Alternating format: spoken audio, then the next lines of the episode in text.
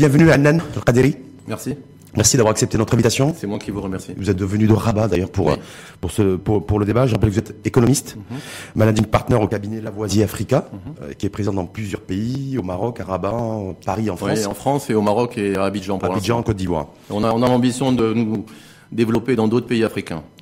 Dans d'autres pays africains. Ouais, Très francophones. Bon, on en parlera éventuellement dans le débat, mais le débat va essentiellement porter sur une info en face 100% business avec Mhm. vous, euh, Annan Al-Qadiri, parce que l'actualité l'exige.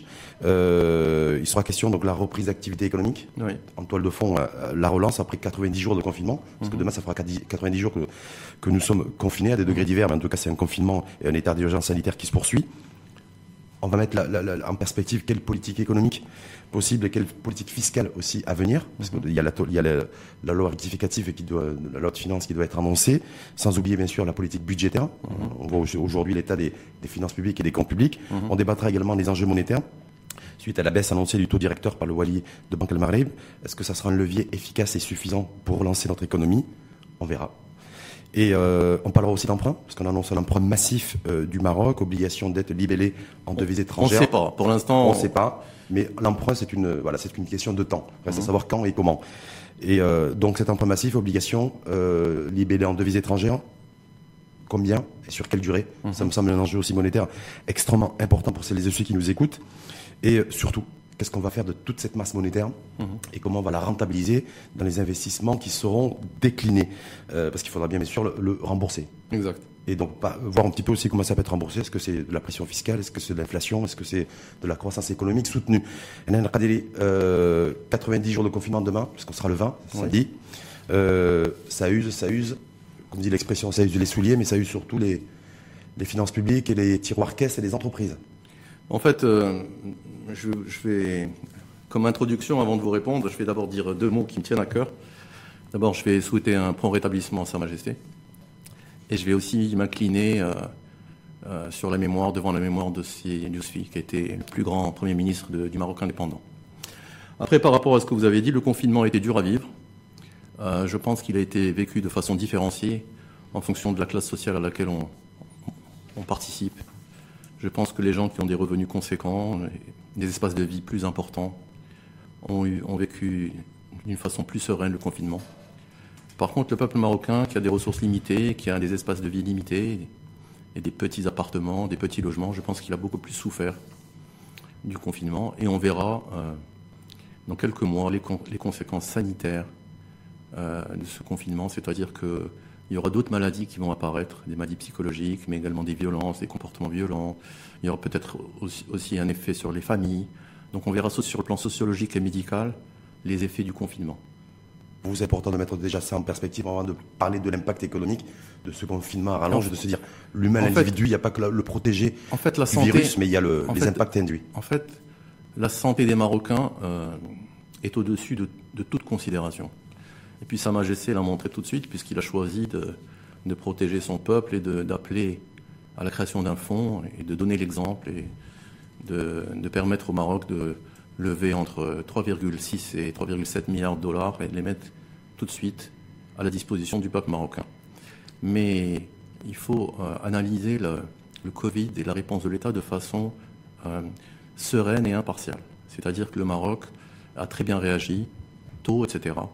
On a eu un nombre de morts faible, même si même un seul mort c'est trop, mais euh, un peu moins de 300 morts, c'est pas important, eu égard à 36 millions d'habitants. Mais on aura d'autres pathologies qui vont se développer. Il faudra, il faudra absolument pas les oublier. Il y aura des maladies psychologiques, des dépressions, des choses encore plus graves. Et il y aura aussi même des effets sociologiques sur les familles. Ça, il ne faut pas oublier le Ça de demain. C'est un coup de demain. C'est intéressant, Anna Khadeli, ça veut dire quoi Parce qu'effectivement, il y a des professionnels de santé aujourd'hui et des professionnels du business et de l'économie qui disent que le, aujourd'hui, il y a un climat de confiance aussi qu'il faut, qui, euh, qui doit être restauré avant même de, d'envisager tout plan de relance ou de reprise Là, je- d'activité économique et que d'abord le, Je pense, que la- je pense que le climat de confiance a été fortement restauré au Maroc pendant ce Covid. Je vous explique pourquoi.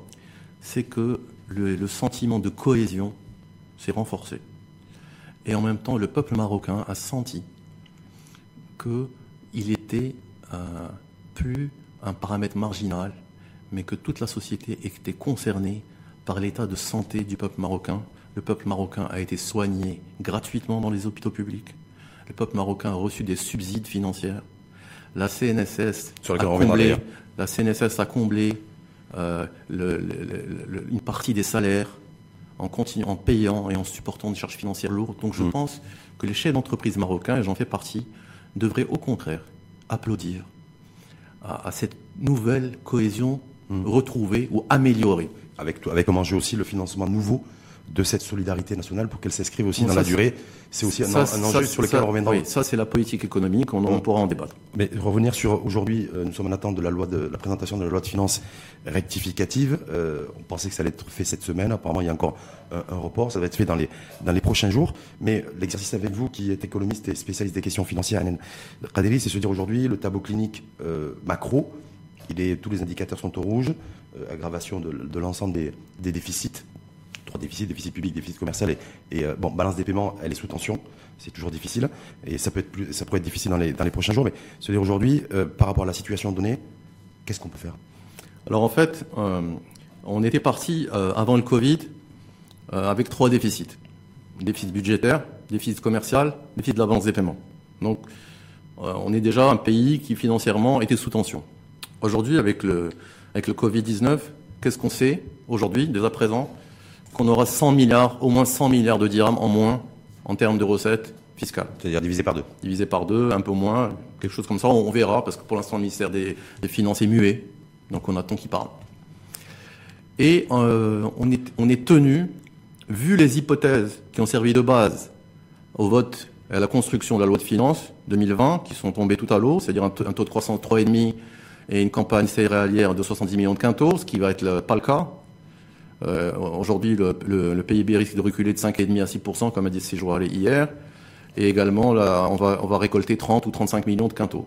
Donc on est obligé de faire une loi de finances rectificative compte tenu de ces paramètres et compte, compte tenu de la baisse des recettes fiscales de 100 milliards euh, de dirhams.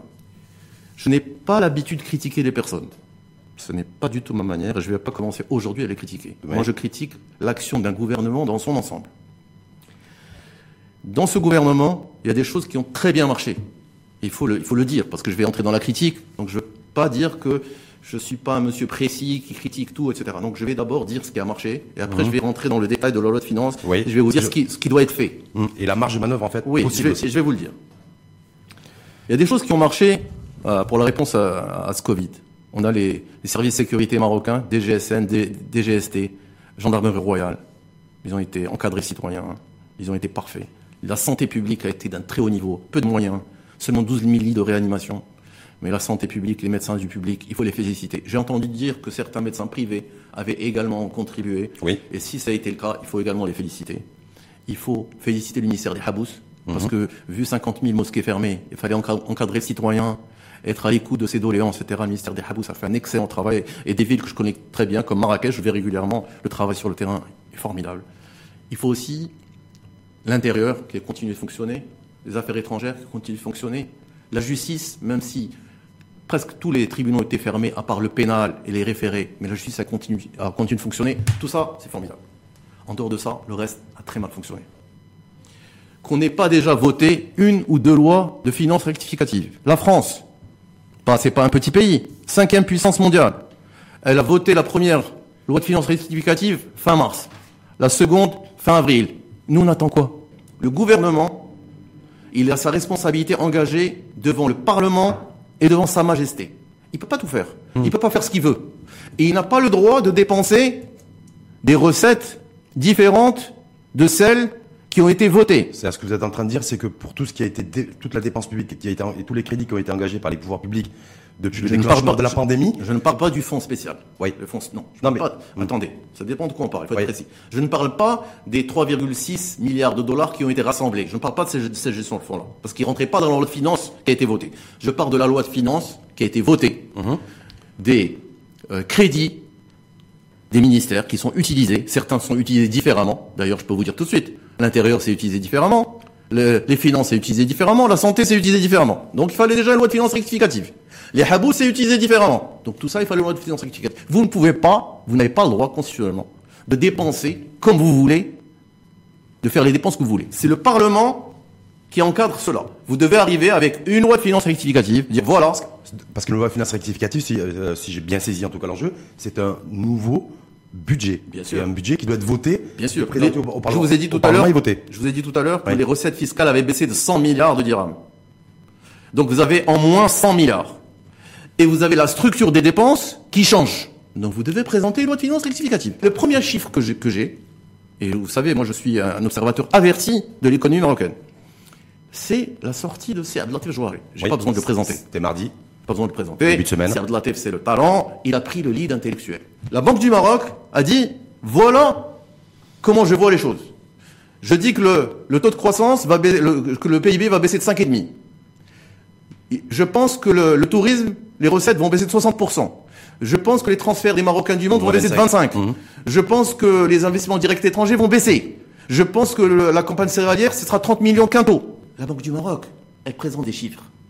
Personne ne les présente. Moi, j'aurais aimé avoir un ministre des Finances qui vienne à la barre et toutes les semaines, qui me dise ce qu'il fait. Alors aujourd'hui, qu'est-ce qu'on a? On a des chiffres quotidiens du nombre de morts et du nombre de malades. Par contre, on a le silence radio. économique. On a le silence radio. Que- Les opérateurs économiques, on veut qu'il y ait une relance économique, alors qu'on leur montre pas la direction. Hum. Est-ce que ça, c'est c'est quelque chose qui pourrait intervenir, me semble-t-il, dans les, dans les prochains jours? En tout cas, moi, je- vous savez, moi, je suis pas dans le secret des dieux. Pour l'instant, il n'y a pas de données Pour, pour moi, pour, moi, je suis pas dans le secret des dieux. Par contre, ce que je peux vous dire, c'est que on est fin juin. C'est la moitié de l'année. Ouais, fin juin, justement, se dire aujourd'hui, dans cette loi de finances rectificative, par rapport à la marge de manœuvre, euh, un intradiri, d'un point de vue budgétaire, vous l'avez cité, aggravation des déficits publics et des, et des comptes publics. On va, euh, Pour l'instant, la seule donnée qu'on ait, factuelle, c'est que les impôts vont baisser de 100 milliards au moins. Ça, c'est la donnée factuelle. Hum. Après, il y a d'autres coûts, d'autres dépenses pour l'État dues au Covid. Donc, et déjà, mécaniquement, déjà, on a une baisse des recettes d'au moins 100 milliards. Mais on va avoir aussi une augmentation des dépenses. Hum, qui ont déjà augmenté, la dépense Oui. publique en tout cas, Oui. qui a explosé. Oui. Maintenant, on va- il faut, maintenant, il faut réfléchir au mode de financement de ces nouvelles dépenses. Justement, le mode de financement de ces de dépenses, est-ce que déjà il faut s'accorder sur le, les besoins en matière de, de financement la, la Confédération Générale des Entreprises du Maroc s'est exprimée il y a à peu près un mois déjà en disant que grosso modo il faudra 100 milliards de dirhams. Bon, la. CGM, la CGM a déjà le mérite euh, de- de- d'annoncer un chiffre. Euh, Le ministre des Finances l'a pas fait. Euh, la, la- la- la CGM a eu le mérite de faire ça. Maintenant, il suffit pas d'annoncer un chiffre. Il faut nous dire, un, comment il va être affecté? Sous quelles conditions il va être affecté et On va y revenir. Attendez, attendez, j'ai pas fini. Et quel est le mode de financement de ces 100 milliards Mais déjà, si- Parce qu'il y a plusieurs manières de financer 100 milliards. Beaucoup se disent déjà pourquoi 100 Pourquoi pas 120 Pourquoi pas 150 Pourquoi pas 200 Bah, en pourquoi- fait, ça dépend quelle est votre, euh, votre orientation. Quand vous êtes une confédération patronale qui défend les intérêts des patrons, vous pensez aux 100 milliards pour l'économie, pour faire tourner l'économie, pour que vos affaires continuent de tourner, etc. Mais le problème, il est, il est multifactoriel. C'est pas seulement un problème patronal, il y a un problème social, d'abord. Et il y a également un gros problème des entreprises publiques en difficulté. Il faut recapitaliser. Bien sûr. Vous pouvez pas aujourd'hui. Attendez, je vais vous donner un chiffre. L'État allemand, il a recapitalisé Lufthansa 9 milliards d'euros. L'État français, Air France KLM, 7 milliards d'euros. Et nous Est-ce que le ministre des Finances nous a annoncé un chiffre pour la Royal Air Maroc? Non. On a besoin. L'ONCF, vu le programme d'investissement qu'elle fait, eh, sa dette est insoutenable.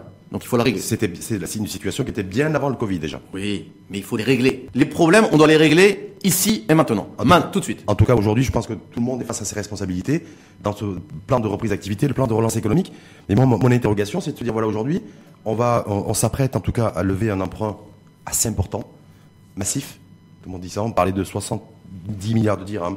Certains disaient, non, il faudra beaucoup plus, 100, 120 milliards de dirhams. A priori, on serait autour de 100, entre 100 et 140 milliards de dirhams. Là, je vous dis, ça dépend ce que vous mettez. Hmm. Et ça dépend comment vous structurez ce besoin. Je vais vous l'expliquer. Si vous voulez relancer l'économie marocaine, régler définitivement le problème des entreprises publiques et faire face aux problèmes sociaux, on parle de 200 milliards. Sur ces 200 milliards, c'est pas tous des crédits de trésorerie.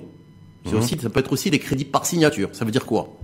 Ça veut dire que l'État marocain peut, peut garantir les prêts bancaires.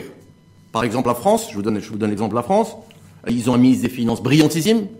Ce monsieur-là a décidé de mettre 450 milliards d'euros en faveur de l'économie. Mais ces 450 milliards, c'est pas 450 milliards à décaisser. Il y a une partie, c'est la garantie de l'État, ce qu'on appelle un crédit par signature. C'est-à-dire l'État va contre-garantir les banques pour les crédits qu'elles vont octroyer aux entreprises. Après, il y a l'effort direct de l'État, d'investissement de l'État. Mmh. Parce que l'État, il doit faire un effort d'investissement, surtout dans les secteurs pourvoyeurs d'emploi, mmh. dans les secteurs d'avenir, dans les secteurs exportateurs, parce que demain, le principal problème que va, que va, avoir affronté le Maroc, c'est un problème de rareté des devises. Mmh. Euh, vous savez très bien qu'avec une baisse des transferts des Marocains du monde, avec une baisse du tourisme, avec une baisse des investissements euh, euh, directs étrangers et une baisse de l'export, eh ben à un moment donné, on va avoir un problème de financement en devis des importations. Est-ce que ça, ça va conditionner aussi le volume de l'emprunt que nous allons consentir Bien entendu. Est-ce que ça va être la priorité pour bien que celles et ceux qui vous écoutent comprennent véritablement les enjeux au-delà du 100 ou 120 ou 200 milliards de dirhams nécessaires? Il y a les deux. Voilà. Il, y a les deux. L'appel, l'appel du pied aujourd'hui, c'est les deux. C'est pas, c'est pas exclusif. D'abord, quand on est un économiste, quand on est un financier, on, ne privilégie jamais, on ne privilégie jamais une approche exclusive. C'est pas un emprunt en devise ou un emprunt en dirham. C'est les deux. Je vous le dis pourquoi. Vous êtes obligé d'emprunter en devise parce que vous devez financer vos, vos, vos, vos, vos importations. Vous êtes obligé d'avoir, de faire un emprunt en devise. Après le montant de cet emprunt, j'attends de voir ce qui va être proposé et à quel taux il va être proposé. Pour l'instant, silence radio. Après, il y a un emprunt massif qui devra être fait à l'intérieur du Maroc. Et là, on, aurait, on peut structurer ça de façon intelligente pour pas aggraver le déficit budgétaire. Je vous explique. Si je prends les 3,6 milliards de dollars qui ont été ramassés grâce aux orientations de Sa Majesté. Pour le, pour le, fonds, le fonds spécial Covid. Ce, cet argent-là, je peux, je, peux le, je peux le mettre en capital d'amorçage.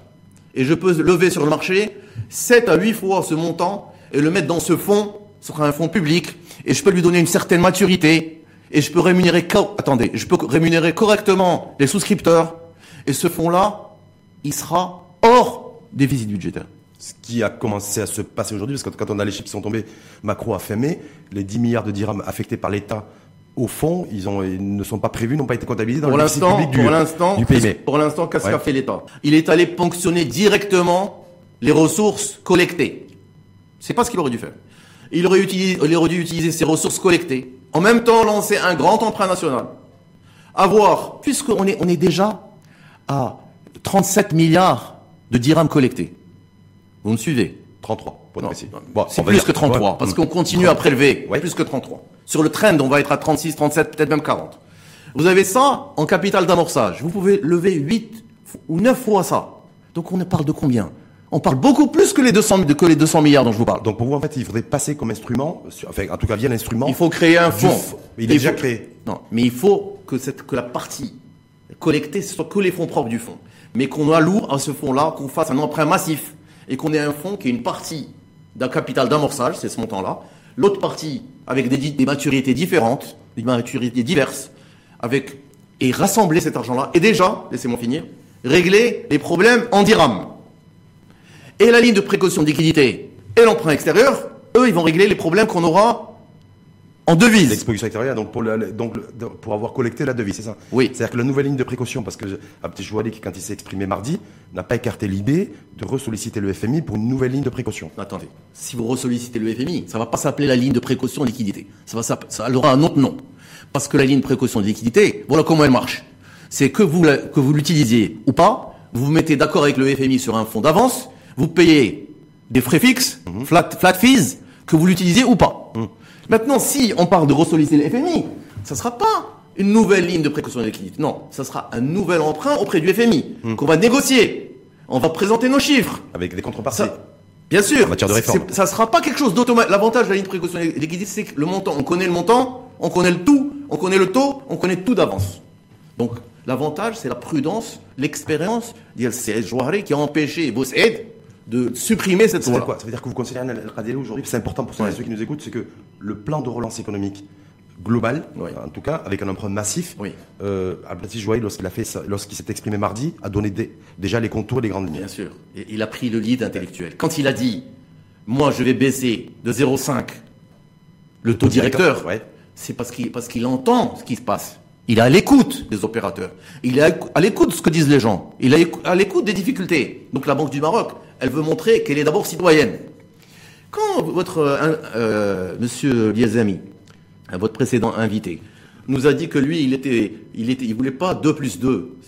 C'est-à-dire que lui souhaitait que le taux directeur soit ramené à 1. Oui. Et que, les banques, et que les banques prêtent à 1. Ben, c'est pas possible. Voilà. Alors là, je vais vous expliquer pourquoi c'est pas possible. C'est pas possible. La Banque du Maroc, elle a la latitude, si elle veut. Je dis bien si elle veut, parce que la, la Banque du Maroc est indépendante. Et s'il n'y a pas de tension inflationniste, mhm. ce qui n'est pas le cas, s'il n'y a pas de tension inflationniste, la Banque du Maroc a tout à fait la latitude de baisser le taux directeur, mais de le fixer à zéro. Par contre, les banques, elles pourront jamais prêter à 1. Je vous explique pourquoi. Donc, monsieur des amis, sont 1 plus 1, ils ne marchent pas. Je vous explique pourquoi. C'est impossible. Parce que les charges de structure, mais surtout la prime de risque des banques, qui a explosé déjà. 1% ne lui suffit pas. Hmm. Vous savez ce qui va arriver quand les tribunaux de commerce. Attendez. Est-ce qu'il faut 2% minimum Bien sûr. C'est son point de base. Parce que c'est ça le véritable Non, il faut, deux, il faut que les banques elles se rémunèrent minimum à 2. Pourquoi? Parce que les banques, on ne doit pas les fragiliser. Au Maroc, au contraire, on doit renforcer les banques marocaines.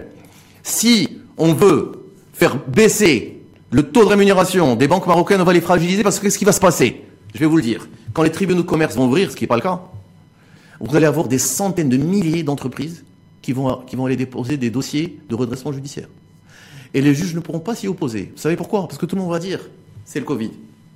Et le Covid, c'est un fait qui est palpable. Qui, Donc ça va, être ouais, ça va être difficile au juge de dire je refuse. De... Et à ce moment-là, la prime de risque va exploser. Et les banques, qu'est-ce qu'elles vont faire?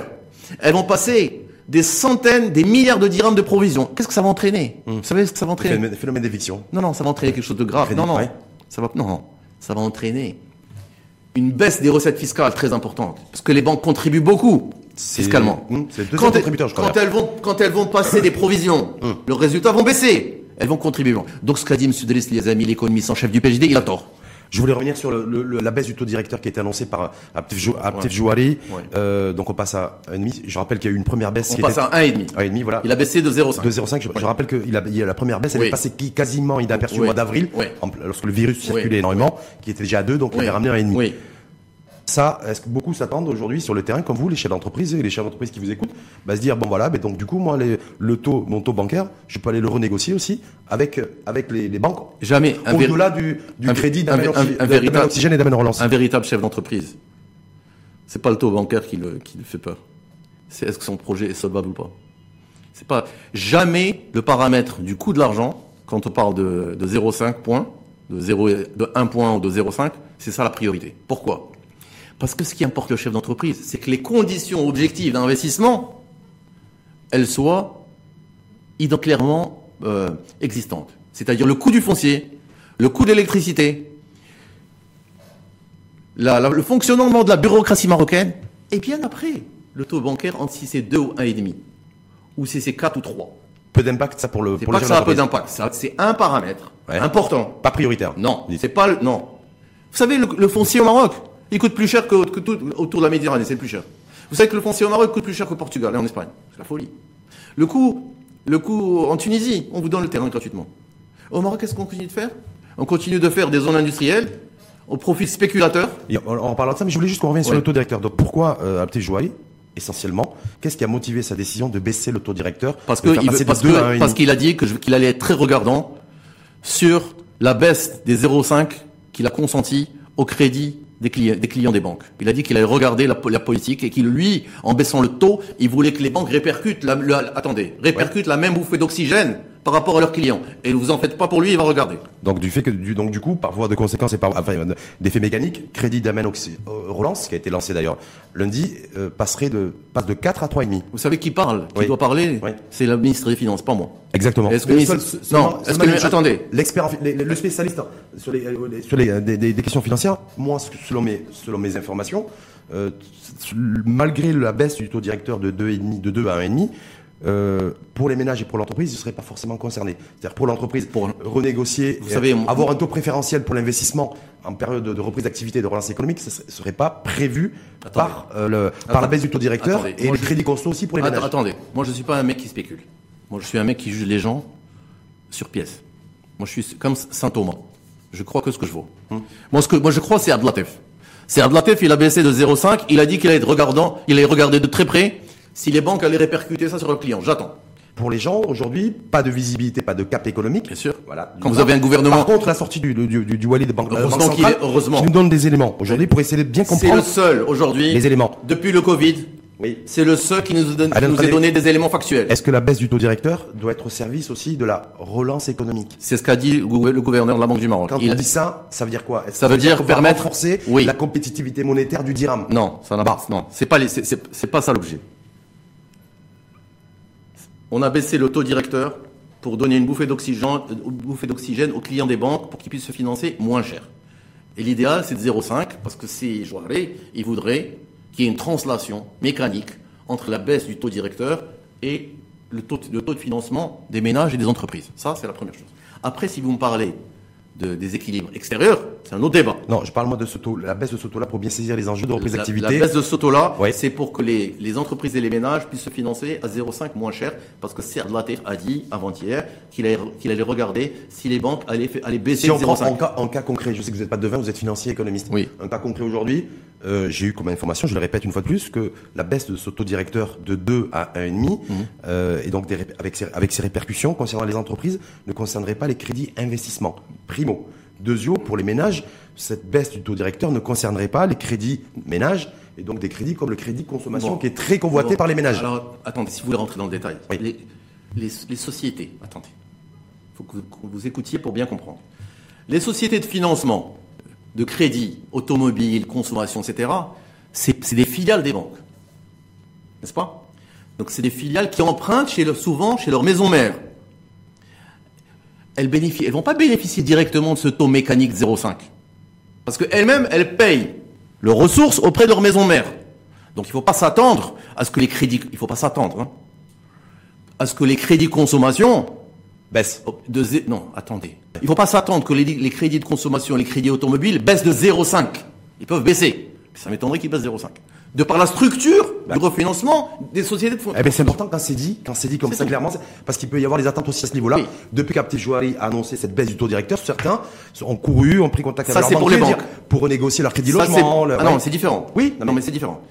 Si, si vous me dites les banques, oui, les banques ont la capacité de baisser, et d'ailleurs, c'est Joaré a dit qu'il allait regarder. Par contre, les sociétés de financement, c'est un autre débat. On Mhm. ne parle pas des banques. C'est un autre débat.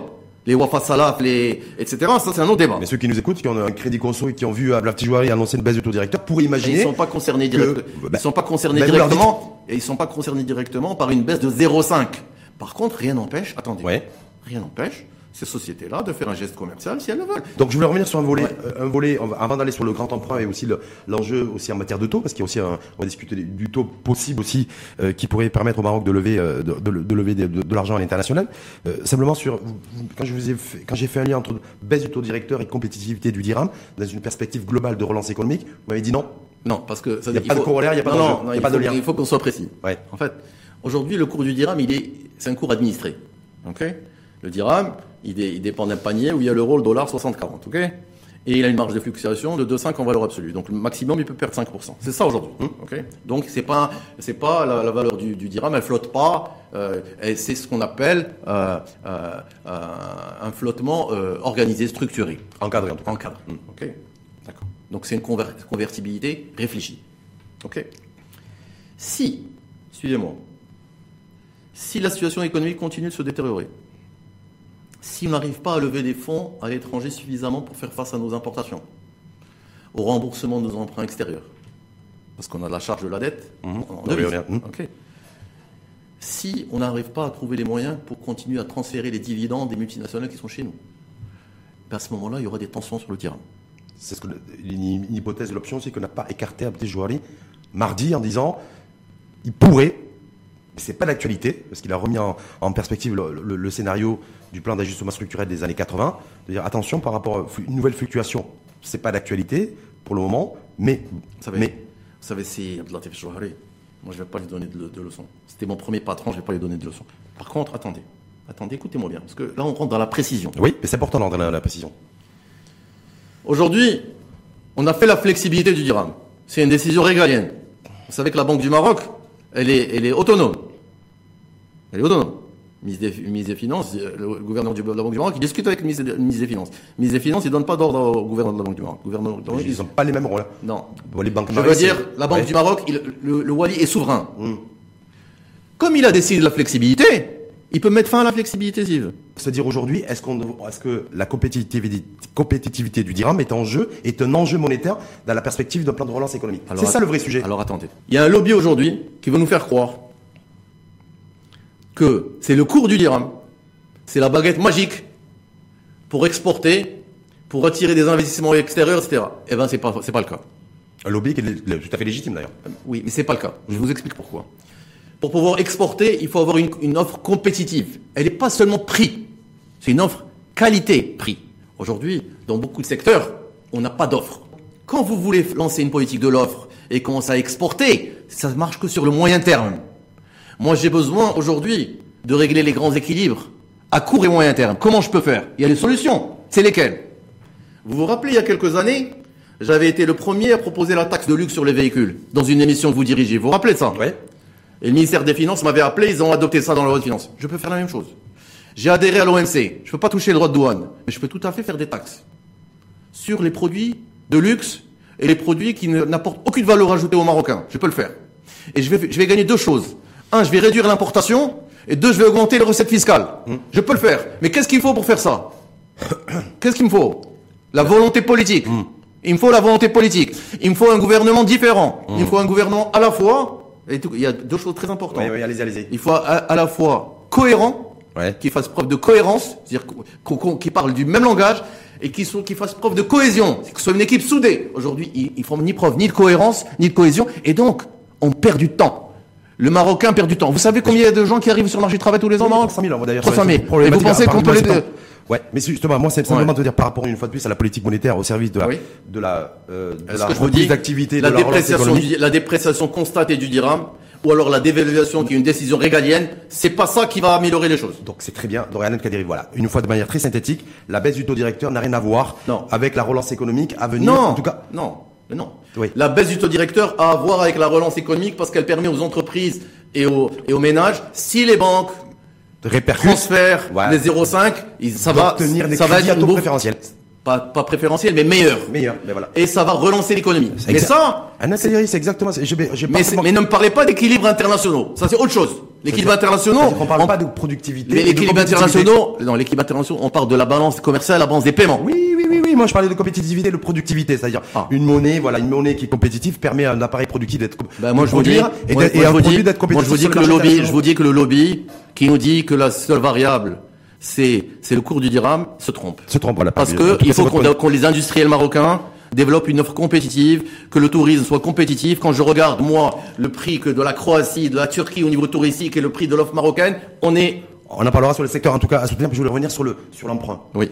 Sur les taux aujourd'hui sur les marchés. Oui. On nous dit, en tout cas, en tout cas, les experts financiers avertis nous disent, voilà, on pourra pas le lever en, en moins de 2, voire 2,5 Au moins. comme taux. Au moins. Minimum. Au moins. Voilà. Au moins. Vous savez pourquoi? Est-ce que c'est beaucoup déjà? Bien sûr, c'est beaucoup. Pour c'est beaucoup quand, quand on voit l'Europe qui emprunte à des taux négatifs taux zéro. Bien sûr, c'est beaucoup. Mais pourquoi?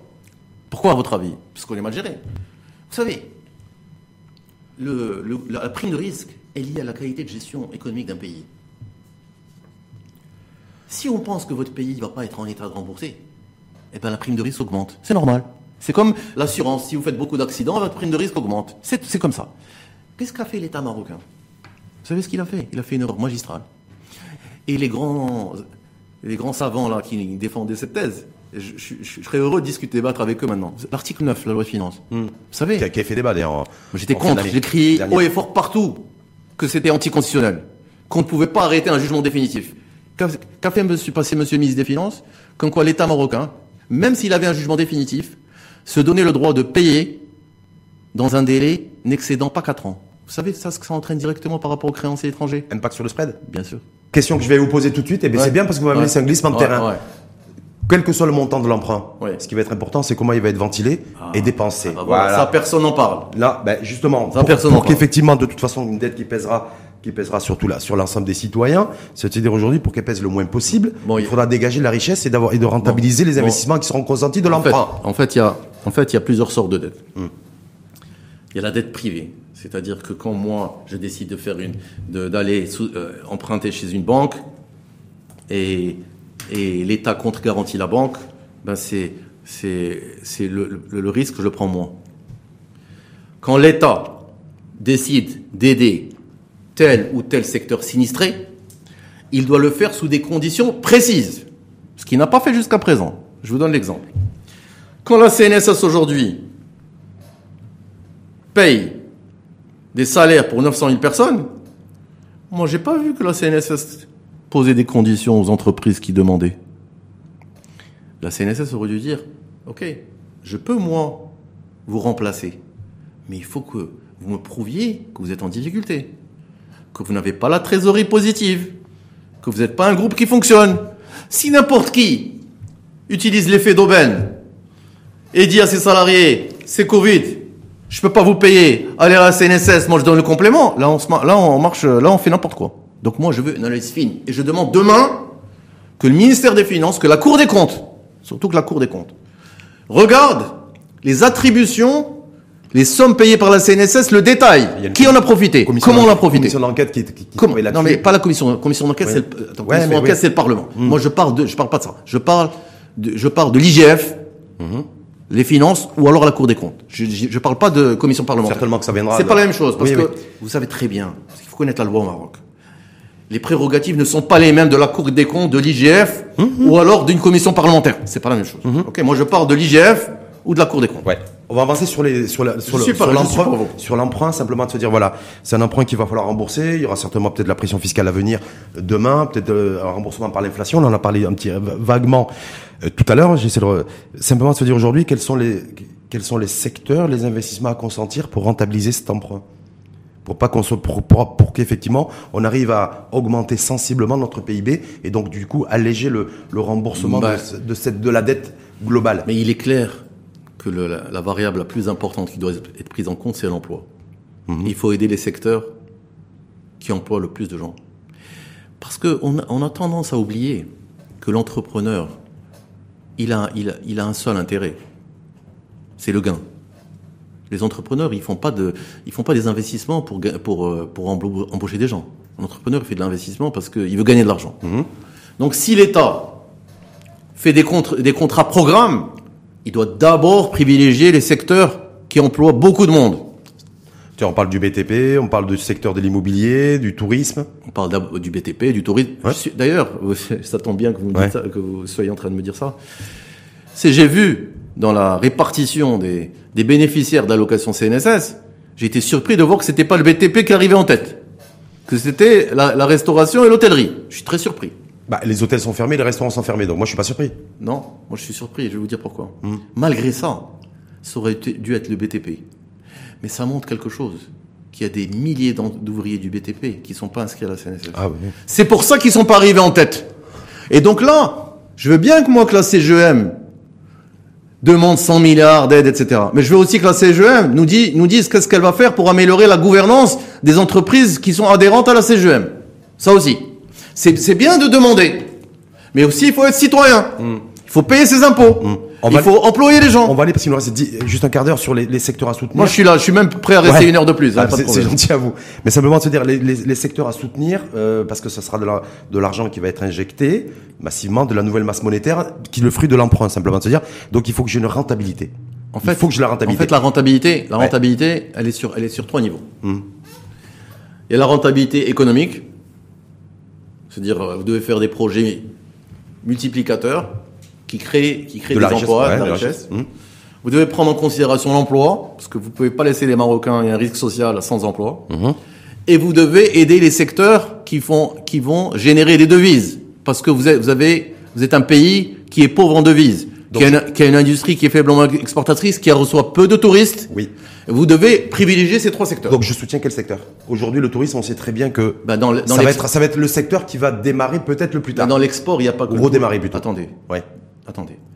Les secteurs pourvoyeurs en devises, il n'y a pas que le tourisme. Mhm. Il y a aussi l'offshoring, etc. Il y a plein de métiers. Mhm.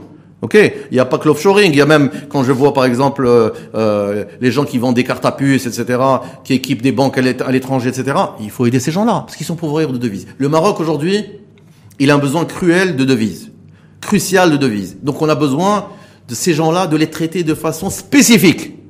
Les entreprises qui rapportent des devises au pays, elles doivent être, il faut qu'on ait un plan devises. Qu'on se dise, l'État marocain, le ministère des Finances, il va faire une case spéciale pour les entreprises qui importent des devises. Et là, à l'inverse, à contrario, les entreprises qui consomment des devises, les gros importateurs, qui vivent que de ça, qui génèrent aucune valeur ajoutée locale, ceux-là, on doit fortement les taxer. Parce que l'État doit se retrouver.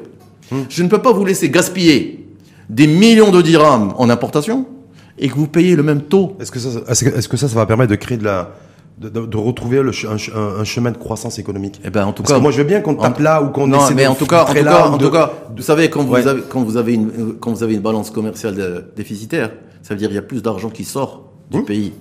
Et quand vous rééquilibrez la balance, forcément vous créez la richesse. Idem pour la balance des paiements. Donc on va s'y retrouver? Non seulement on va s'y retrouver, mais on va hum. faire ce que les autres pays ont fait. Mais les gens, moi je comprends pas. Moi je comprends pas les.